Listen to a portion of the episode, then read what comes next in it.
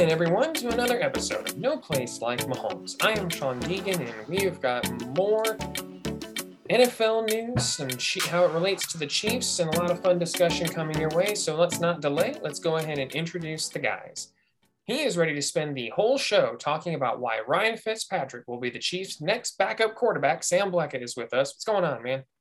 Oh, we already covered that. That was uh, Andy Reid's master plan from the very beginning. Just had to wait. It was just a waiting game. Much like Ryan Fitzpatrick, he is always waiting in the wings, ready to be called upon. Jacob Allen is here. How are you doing, dude? Ready and willing as always. Dynamite drop in, Jacob. And I am Sean Deegan. And much like Ryan Fitzpatrick, I am a perfect example of why all men should grow beards. Let's be honest, Sean. None of us can grow a beard like Ryan Fitzpatrick. No, no. It, much, much like his magic, his his beard, his beard is no exception from that. It is a part of his magic. He is elite at, at many things, and beard growing is included for sure. So, if you couldn't tell again from the intro, we're still a two man podcast this week. Uh, Jacob and uh, Alyssa and baby JJ are on the road for family events and a mini kind of a mini vacation. So he is still on the road as announced, but he was is hoping to be back next week. Uh, so again, probably going to be a bit of a shorter podcast, but still some fun things and to discuss and uh, how kind of they affect the Chiefs. A couple of quick news things to knock out here at the top for from the NFL. Going to start off with some happy stuff. Uh, a bittersweet moment, I guess I probably should say, in that uh, former Chiefs defensive coordinator and former head coach Romeo Crennel is calling it a career after 15 years of coaching in the NFL. 50 years. That is bananas of being just really good at what he did, specifically as a defensive coordinator. Uh, had a couple of stints as a head coach, but both situations were kind of not set up for him to succeed, but has has engineered some of the better defenses the NFL has ever seen. Uh, Sam, I'm giving you the floor here to, to give your thoughts on Romeo Crennel calling it a career after 50 years of coaching football. Another one that uh, kind of a seeing a end of an era of a lot of these coaches over the past uh, you say era, but you know last five six plus years where guys that yeah Crennel never had the success as a head coach. I think that he his his legacy is probably damaged by his his stints as head coaches. I should say that because I think he probably has looked a lot lower upon by people who don't understand what he did as a defensive coordinator. But yeah, I mean, obviously was with the Chiefs for a relatively short stint. What from uh, he was 2010 to 2012, so only a couple years there. Um, defensive coordinator in 2010, 11, and then uh, the interim head coach uh, after the uh, that the failed Todd Haley experiment? Am I correct in thinking? Yeah, that's I'm pretty sure it's a failed Todd Haley experiment there. Yeah, he got, then, he got canned. Uh, Haley got canned, and Crennel took over and immediately put Kyle Orton in the starting to, role ahead of Tyler. Kyle Orton had to rely on Kyle Orton, uh, but no, I mean, uh, tremendous coach. The fact that you talk about a guy that's 74 years old and has spent 50 years in the NFL, I mean, just amazing. That's longevity and, and kind of speaks to what kind of quality of coach he is. So I guess congratulations to a, a kind of almost not chief adjacent, but a, a one-time short-term chief and uh, obviously a great coach. So my my thoughts about Crennel mirror your own. My favorite moments from him or was was just the the constant screaming from Chiefs fans when Haley was the head coach, it's why aren't you starting Kyle Orton? Why aren't you starting Kyle Orton? This makes too much sense, which tells you a lot about the Chiefs quarterback situation when they were clamoring for Kyle Orton to start. And the first day, Romeo Crennel's first press conference as the interim head coach uh, said, We're going to start Kyle Orton because we like him. And that was all that was said about it because it just made sense. And I feel like that was kind of what Romeo Crennel did a lot of times. I'm going to do this because it just makes sense. Also, just his his his outstanding ability to get the best of top end quarterbacks, like all his time as a DC in New England, going up head to head, oftentimes in the playoffs against Peyton Manning. Also, in that same season, his first year as an interim uh, head coach, knocking off an undefeated Packers team uh, in the last game of the season to stop them from going undefeated is just a fantastic moment in Chiefs history, even amidst just an awful year. Um, it was a really bright moment, and I, I hope put a feather in his cap as just an, an, incredible accomplishment to pull that off. He's he's done a lot of good things for the Chiefs, so uh, hats off to him. He's earned a, a long and happy retirement. All right, we're gonna address something that is not so happy right now. Uh, just again, another news story that came out in uh, from the NFL. Uh, former Dallas Cowboys running back Marion Barber. Uh, this was back on the 2nd of June, was found uh, dead in his apartment uh, by Frisco police. Uh, this is according to the Fort Worth Star Telegram. Um, he, they were responding to a welfare check at uh, Marion Barber's apartment because he had called about a water leak coming from his apartment. Um, police were not able to get a response from him, so they forced their way in and they found him dead in his apartment. Barber was only 38 years old. Um, he was going to turn 39 uh, on the 10th. So um, this coming Friday, he would have been 39 years old. In our age range, man, and I got to tell you, like, Marion, we've had a lot of this stuff from the NFL, you know, and it's kind of the, the place we've gone to escape. But lately, there's just, been, it seems like a lot of former or even current NFL athletes with the passing of Jeff Gladney in a, in a car accident. We had the uh, Henry Ruggs uh, tragedy where he his actions cost a woman her life, um, and he's going to prison. There's a lot of this kind of thing happening um, where men too young and are are making either making decisions or in Marion Barber's case just passing away. We don't know what happened they just found him dead in his apartment. I haven't seen a cause of death as of yet. Just another tragedy from the NFL with these younger younger men, people who are much younger than us or around our age. Um, want to give you a chance to address the passing of, of Marion Barber. Marion Barber falls within, uh, before kind of getting into obviously uh, tragic tragic aspect of his passing.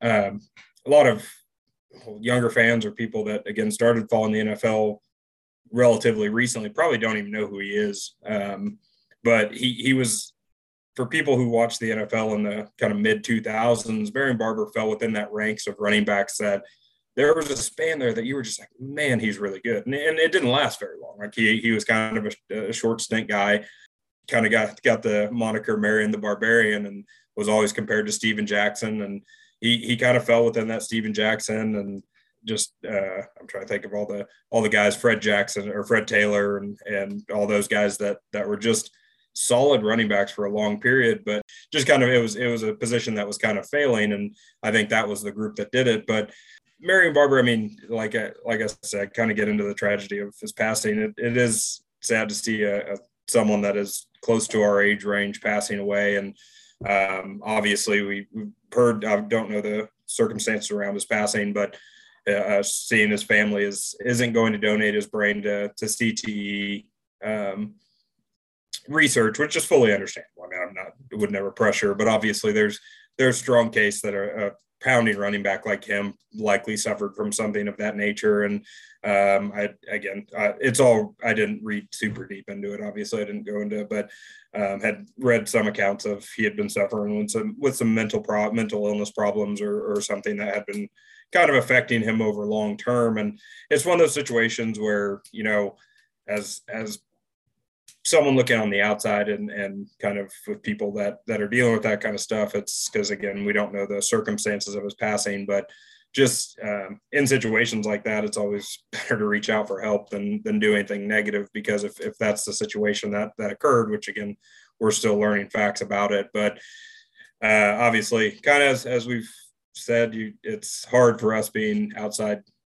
viewers looking in, but you can only say thoughts to his family and, and friends and and obviously hopefully they can kind of mourn his passing and understand and just it's it's there's really never a good good way of, of phrasing someone passing at that such yeah such a young age. Yeah, agreed. I think you said it well. Like it's, it's just there's no there aren't any real words of comfort for for anybody who you feel like has gone before their time. And to your point, like there, Marion Barber was a tremendous athlete. He he is one of the first running backs I I remember thinking he would be better served if he got more touches. Because uh, he was in that backfield. I had to go back and look this up. So I was like, here's another running back, and there was Julius Jones. And they were they were splitting touches, not exactly evenly, but Julius got a lot of touches for for a number two back. So he was one of those guys, like to your point, like he, you put him up against those other names, uh, your Steven Jacksons. Fred Taylor is obviously one that lasted longer and is had somehow managed to keep his career going for a long time, even amongst the battering. But he was Marion Barber was one of those guys. Like man, if he got more touches, he would be an even bigger stud than he already was, as he was just such a bruising back. And it, it's always sad when when anyone passes away before their time, but especially like now, I think for you and I, where we're getting into our 30s, that that doesn't that's not as far away as maybe when we were in our late teens, early 20s, looking at this these guys. You know, if something tragic did happen like this, this feels a lot closer to home. So thoughts and go out to his family, and hopefully they they are able to take solace in in the the joy that he brought to so many people on the football field no real good way to pivot off this stuff like that uh, because it is such a, a, heartbreaking thing to have to to address. But we are going to soldier on and talk about one more thing uh, that happened in the NFL that is football related and go into kind of how this affects the Chiefs going forward. And that is that Aaron Donald set records upon records upon records for how much money he's about to make for a defensive player, specifically for an interior defensive lineman. And the Rams and Aaron Donald agreed to a new contract, not technically an extension, is my understanding of this.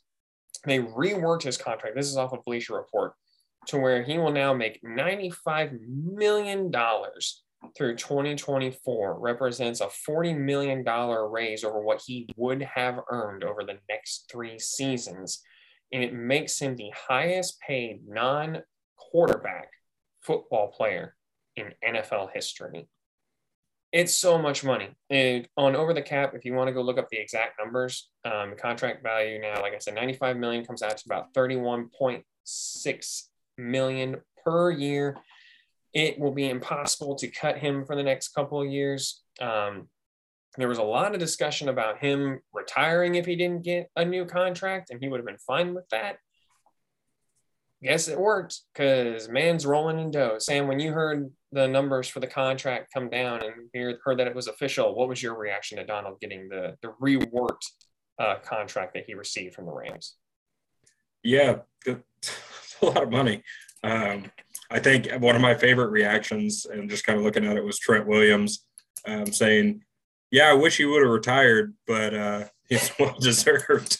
it's like, but uh, no, it's it's a it's just a astonishing deal, honestly, and and I think my reaction was kind of twofold. Was number one, it makes sense, strangely for him, but number two, it counteracts what I've been saying kind of all off seasons this year and leading up to it was usually I would say, oh, every time you get a new contract, it resets the market. This one's not resetting no market.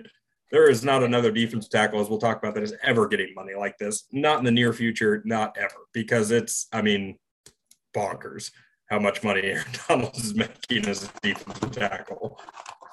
Yeah, that was one thing I I kind of put on the rundown just as a talking point. And I agree with you though. It's like man, 30, almost 32 million dollars like for for any defensive player is an incredible amount of money. When you think about like guys that you would put that on, it's like your number one corners, so like your your Jalen Ramsey types. Cornerback such a volatile position at times just because of year to year. That jump ball, that 50-50 ball might not go your way that year. And all of a sudden your stats don't look nearly as good. So it's it's hard for corners to to kind of solidify the market. Like uh, oh gosh, corner from New England who signed with the Chargers. Uh, he got oh god, oh J.C. Jackson. There it is. Yeah. Uh, got like 16 in change. Uh, 16 and change million per year, not just 16 and change, but 16 and change per year. And he's con- he was considered definitively number one corner on the market and, and a, a turnover uh, creating corner That and that's not necessarily the thing you see the most often anymore. To have a guy earn this money, and you and uh, my reaction was similar to yours, where it's yeah, it makes sense. Like I get it. I'm not surprised by it, but still go, God, it's a lot of money. I just don't think anybody's going to make that kind of cash at defense on defense at least for a couple more years. Maybe we'll start to see it here, you know, maybe a couple years down the road. But for me, he's just such a once in a generation player. I don't know that you can call this a market setting deal. And to give people general perspective, the next closest to him is TJ Watt, and he's making 28 million a year. So still a deep, ridiculous amount of money, but he's making significantly less money as a defensive tackle yeah. than one of the premier outside linebacker Russians in the NFL. So like it, it just it it's a pretty ridiculous um, like just what he what they were willing to fork out for him. And when you think about like how he's earned it, being double teamed, constantly being a focus, regardless of who's been around him, and he's been a part of some solid defenses with some some high end performers, but everything he's done back when the Rams were in St. Louis to now, he's a well deserved contract. Now, this does affect a certain member of the Chiefs roster, and that is Chris Jones. Because Chris Jones, I think for for a long time, really like since Bob Sutton and Chris Jones' 15 and a half sack season, I think it was largely discussed since then that Chris Jones was probably the second best interior defensive lineman in the NFL. And it's not as close as you might think when you're com- com- comparing other players in that route. Like you might be able to say Justin Jefferson is the second best wide receiver in the NFL behind Davante Adams. And that gap is, and I just use those two names as examples, but that gap is much closer, I think, than anybody is to Aaron Donald. I think that is a much wider chasm to try and bridge when you're talking about who's after Donald in terms of interior defensive linemen. I had kind of thought this a little bit, and I think I even said it on the podcast um, that we did once we were all back together and got a chance to address the Tyreek Hill trade. But I thought it at the time that I think this is probably Chris Jones' last year with the Chiefs, just because of his contract he he's making a lot. Chris Jones making a lot of money for an interior defensive lineman. Like he's making 20 per year. That's a lot of money for a defensive tackle. And had 37 and a half of that, 37.6 to be exact, guaranteed of that. This year is the last year the Chiefs would lose money by trying to move on from Chris Jones. Knowing that he the gap is not that close, knowing that Chris Jones is going to be 29 years old uh, or this is going to be his 28 year old season and he'll be 29 in 2023. What do you think, Sam? Is this Chris Jones' last year with the Chiefs, knowing how they've handled the Tyreek Hill situation and everything I just said about his age and contract? Yeah, I, I, I believe it is. Like I said, kind of my viewpoint on what the Chiefs or the Chiefs are going, like the direction that Veach is taking this team is youth.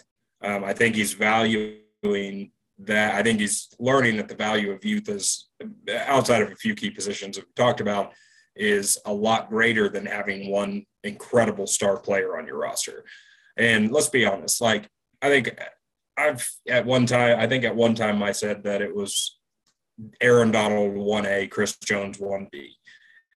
It, it's not even really that close. Um, Chris Jones can do things no other defensive tackle can do and he does them about three times a season. It seems like he his issue like we see those sparks and, and we've talked about he can take over games like Aaron Donald can. He just doesn't in the key moments of games, and that's the biggest issue.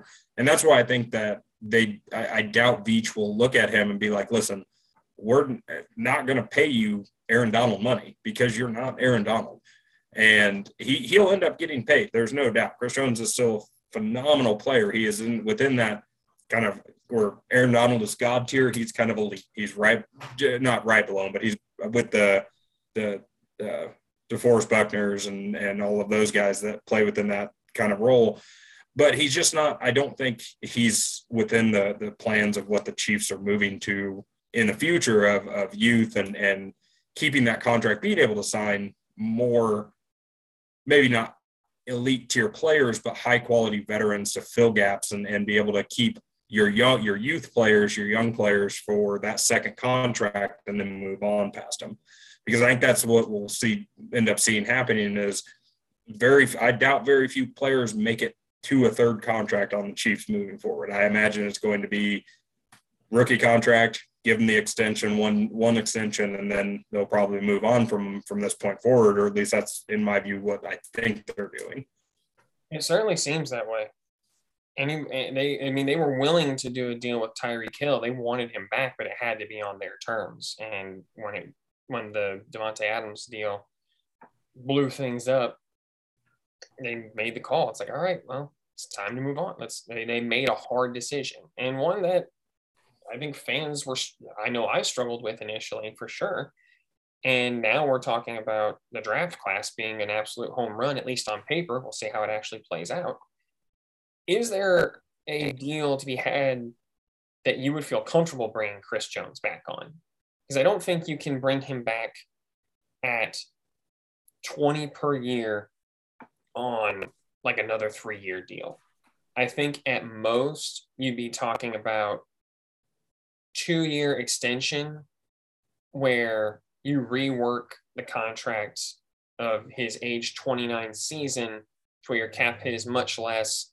Year two is year two of the new uh, year one of the new deal is is one where you pay up a lot comparatively, and then you're out again at year three. I think that's kind of the the general idea for me on what I'd feel comfortable with, and I, if you're going to do 20 million per year, a lot of that can't be guaranteed. Like it, it kind of has to be kind of Von Miller has dummy years at the end where you can get out from it whenever you whenever you need. What about you? Is there a structure or a number that you would feel like average per year guaranteed money that you'd feel comfortable them bringing Chris Jones back, or is it time to just cut cut loose and, and move on?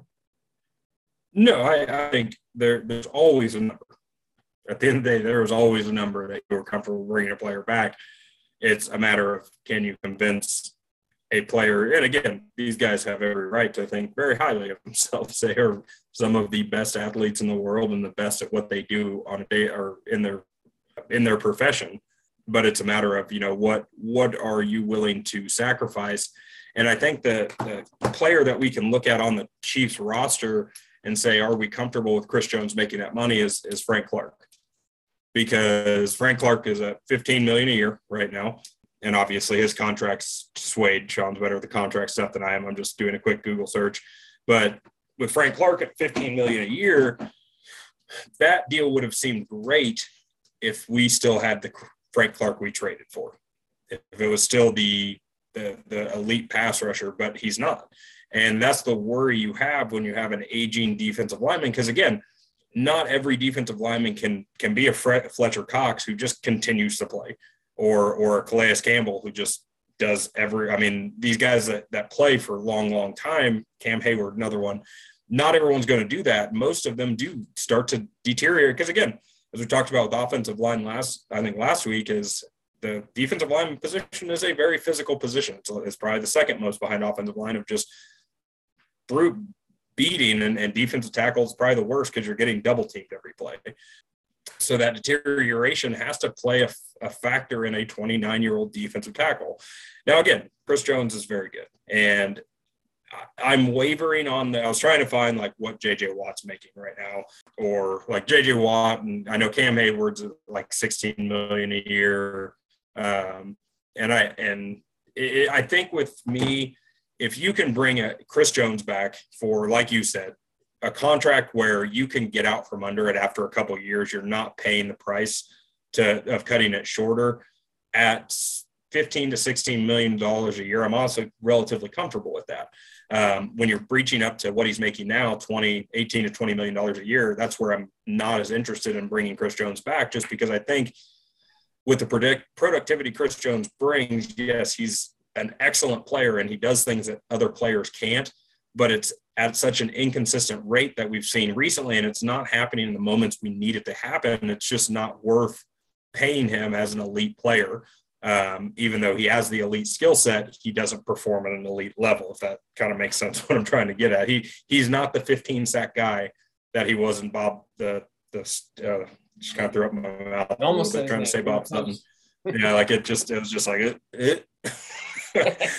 um, like whatever reason Bob Sutton was able to get Chris Jones to 15 sacks. Um, maybe it's because they just I, actually I, I, have no idea how that worked, but well, um, I have a thought on that. I mean, part of the, part of the problem with Chris Jones' situation is that he doesn't he hasn't really had outside of that season a group around him that could create pressure because that's I mean we've talked about it even amidst a defense that had just especially towards the end in 2018 was really bad they had guys that could get after the pass rusher. Like Justin Houston and Tom Holly could still get after the passer, get after the passer. Dee Ford could still get after the passer.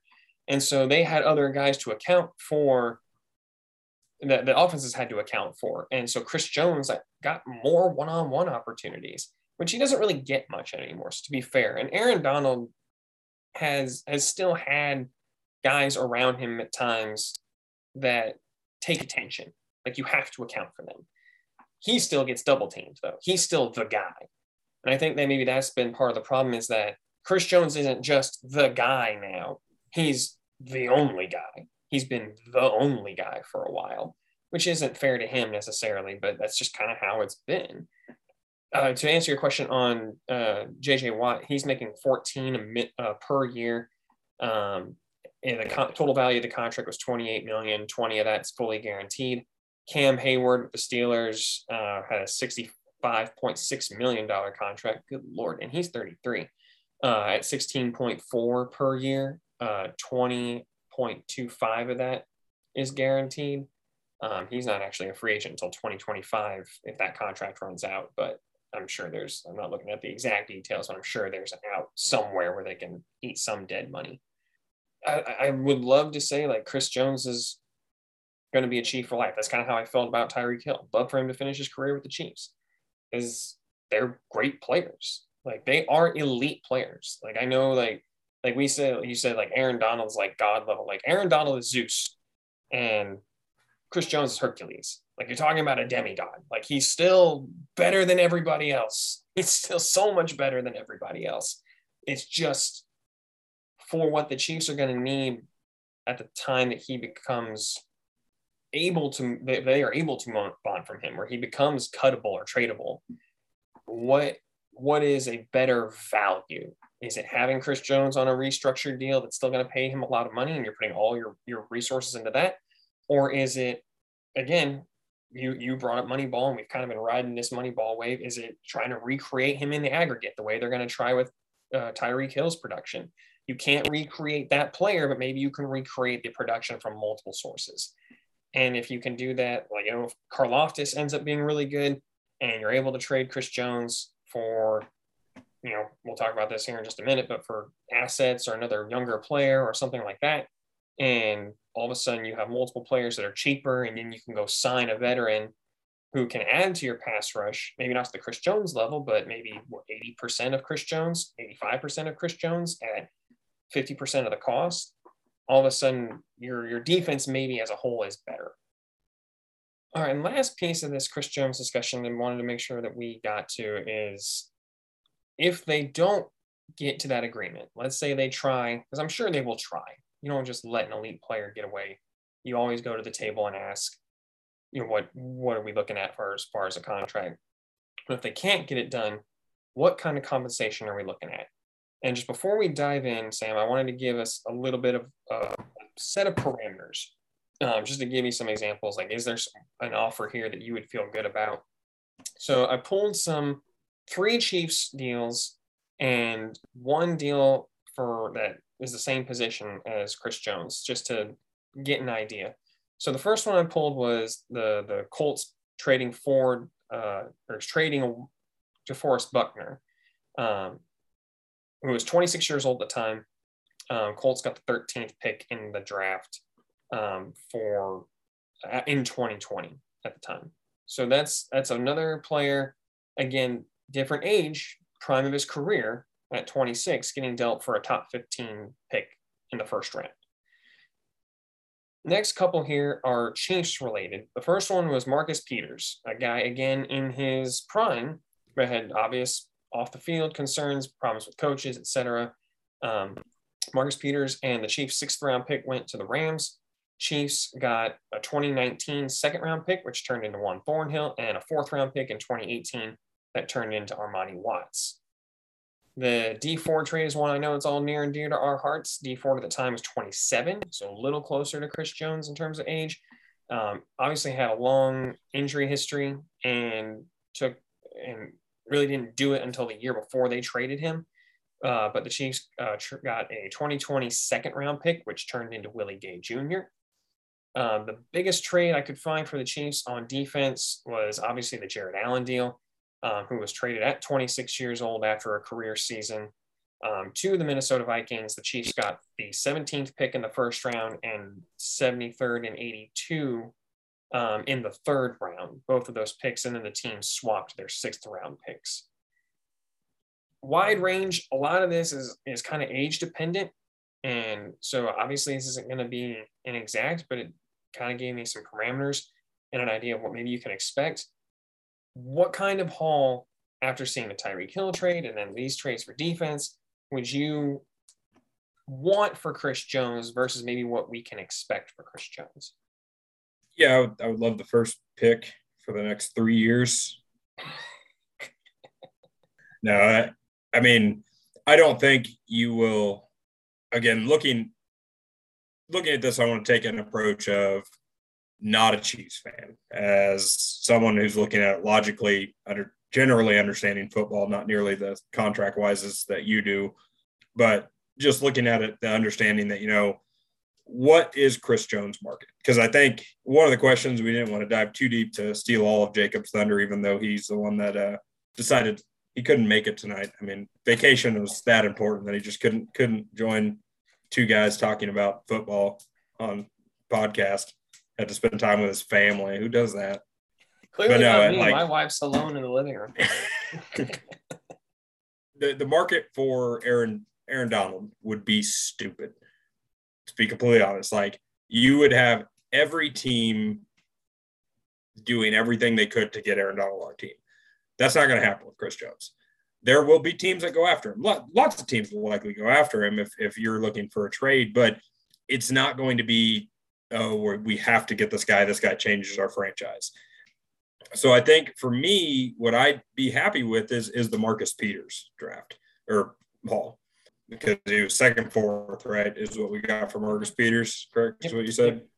I think a second and a fourth for Chris Jones at 29 years old is a pretty good deal. Yes, I would love to get a first mid-level first to, to low first would be would be great. But I think I think you'd probably see him going to a, a lesser team, to be honest.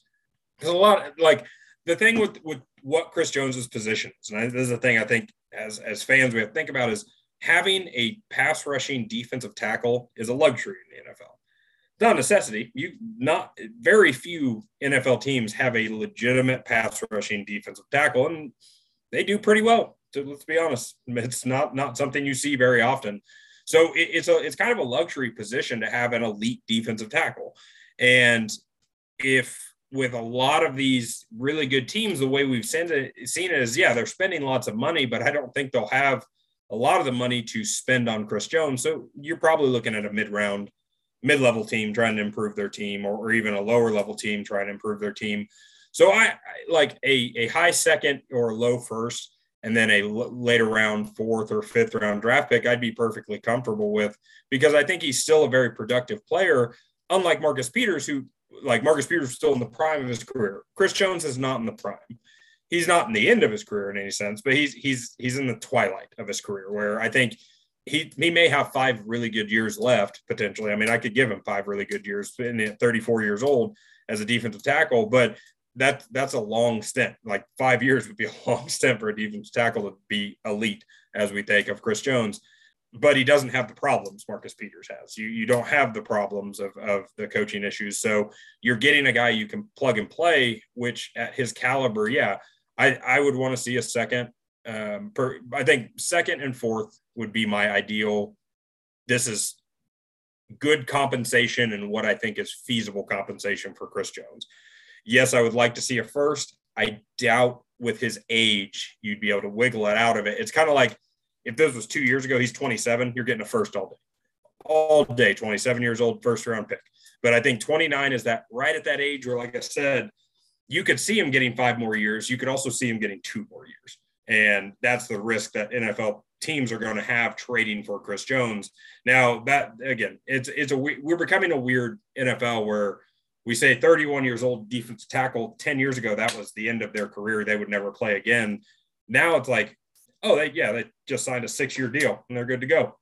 Like so it, it is weird but I, I think yeah it's my answer. Second and fourth would be comfortable but would be my kind of prime spot for him.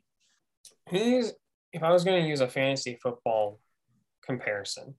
He's the guy that is absolutely like a dynasty format because you can use picks there um, in dynasty fantasy football.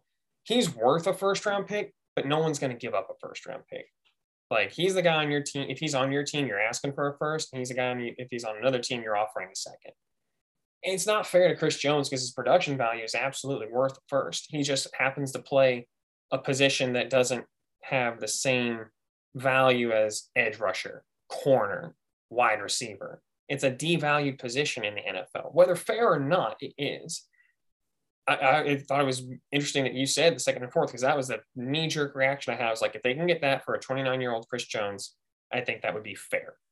I think the way you creep into the first is if you find a team who has pick 28, 29, 30, and just needs that one piece to slot into their team and finish their defense, that's where you get a first round pick.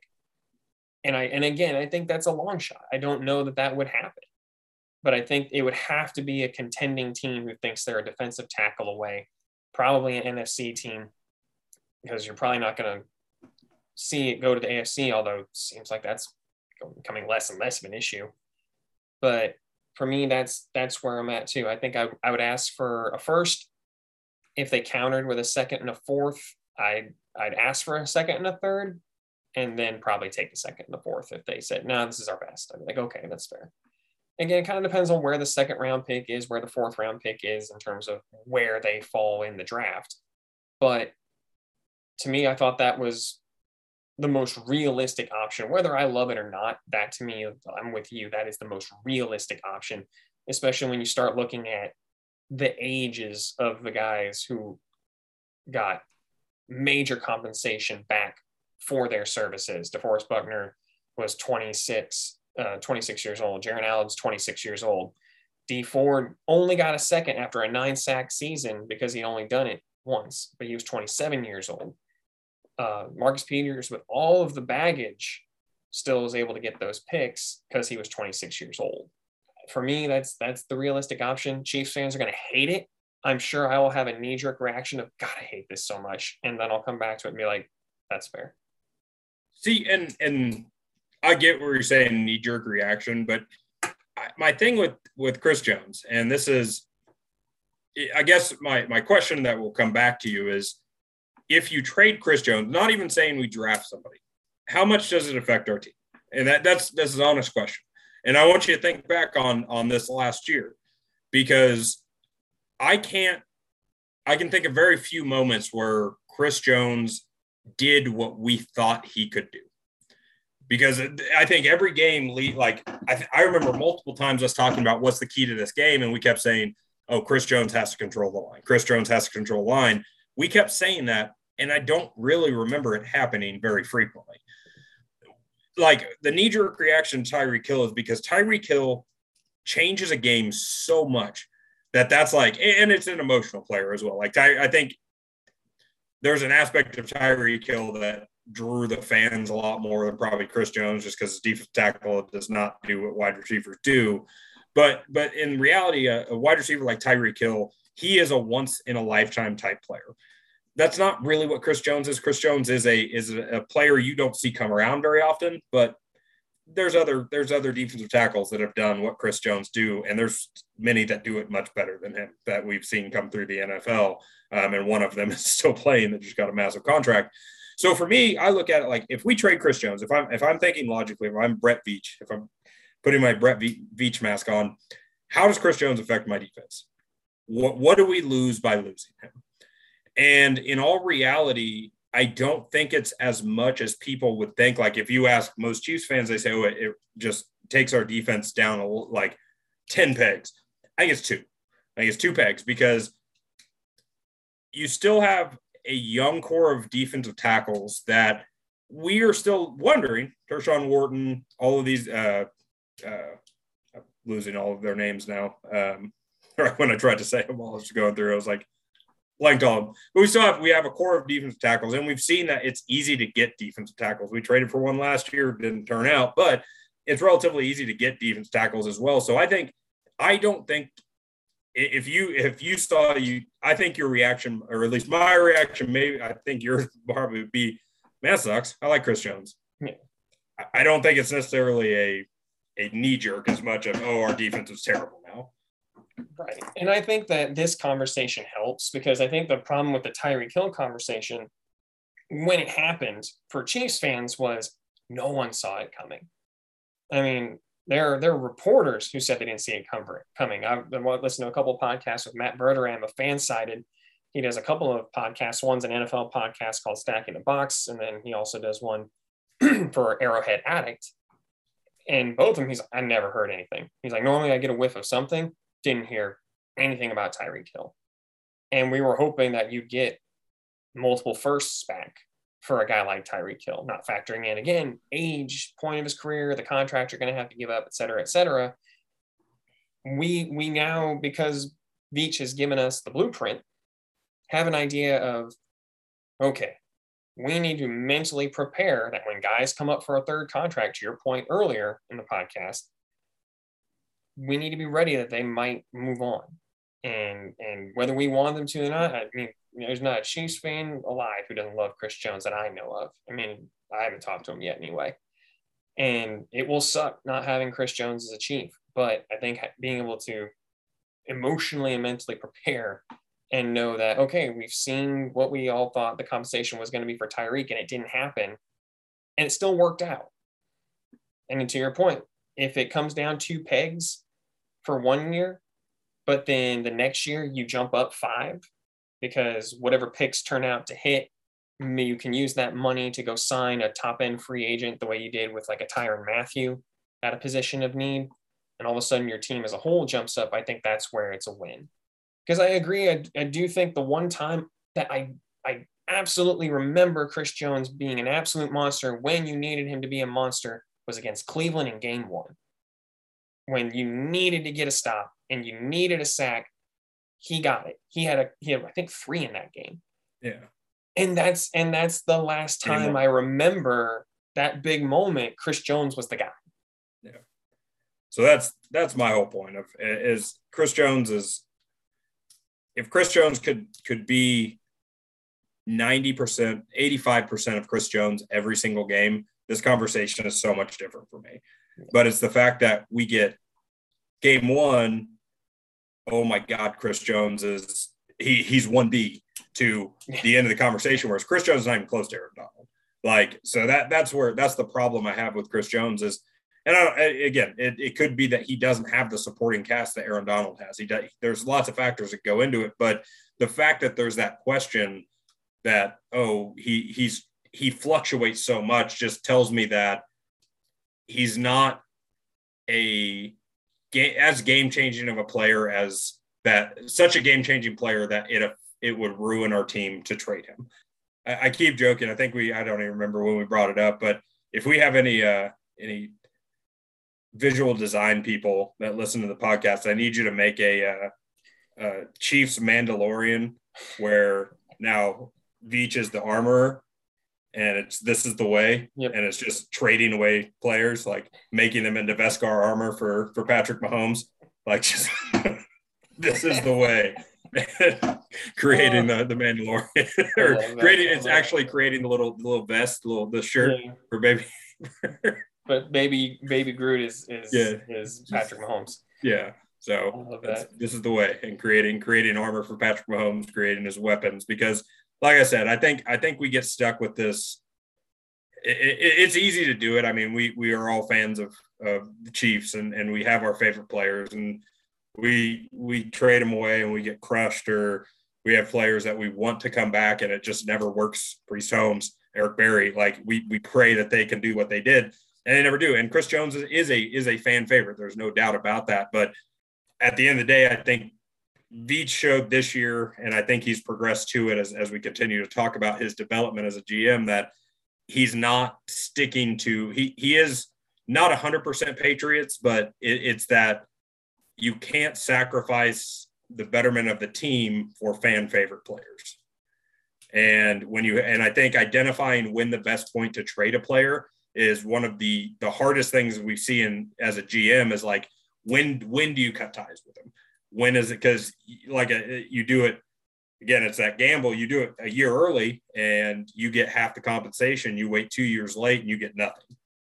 And I think Chris Jones is is really at that point where the tip the scale like yes you could gamble you could get five more years out of chris jones like i said and your Veach looks like a genius but the the likelihood more the more likely characteristic uh, or possibility is we pay chris jones a lot of money and he just starts to go down the tank or just continues down the not mediocrity but just being good on occasion emphasize your point. The thing that came to me is, you know, we talk about not remembering when Chris Jones has made a play. He didn't have a uh, a sack in the playoffs yet. Still has it in his career.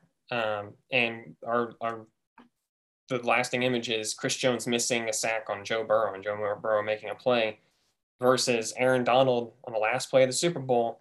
Sean McVay on the sideline puts his hands on his knees, looks up and says, Aaron Donald is going to make a play. And the audio is out there. You should go find it. It's awesome. Sean McVay says Aaron Donald's going to make a play. Aaron Donald eviscerates the guard in front of him and goes, and he doesn't get the sack because Burrow does technically get the ball away, but he wraps him up to the point where Burrow can't actually throw the ball. Yeah. And and that was the play that won the Rams Super Bowl. I mean, yep. like so yeah, I, I, think the the conversation of, of Chris Jones, it'll it'll be an interesting, interesting offseason this next year if if it gets to that point. Because again, he is one of those players. I think they, if they do decide to to wrap him up and, and get him in a contract, I imagine they'll try to. Well, I say that I imagine we just had that conversation where Veach likes to wait till the very last minute to do it. But but he is like it, it's. I don't know. I, I'm honestly a lot more comfortable moving away from Chris Jones than I have been with a lot of players. Like if we were having the same conversation about Travis Kelce, and this may be the fandom coming out of me that I'm more a fan of Kelce than I'm Chris Jones, but like I just like Kelce does more. Like he he impacts the game more than Chris Jones does, hmm. and so like it, it so yeah, it's I think the it, it'll be interesting, interesting, especially with with this contract, and that goes for every defensive lineman. Like what like what this Aaron Aaron Donald contract is going to do, because yeah, everyone's want to gonna, gonna want that money and no one's gonna get it. so. All right everybody that's going to do it for us tonight. We appreciate you joining us as always each and every week next week we should be back in full force. We'll see if jacob decides to come home or if he decides to uh, extend the vacation another week. Until then y'all stay safe out there. We will talk to you next week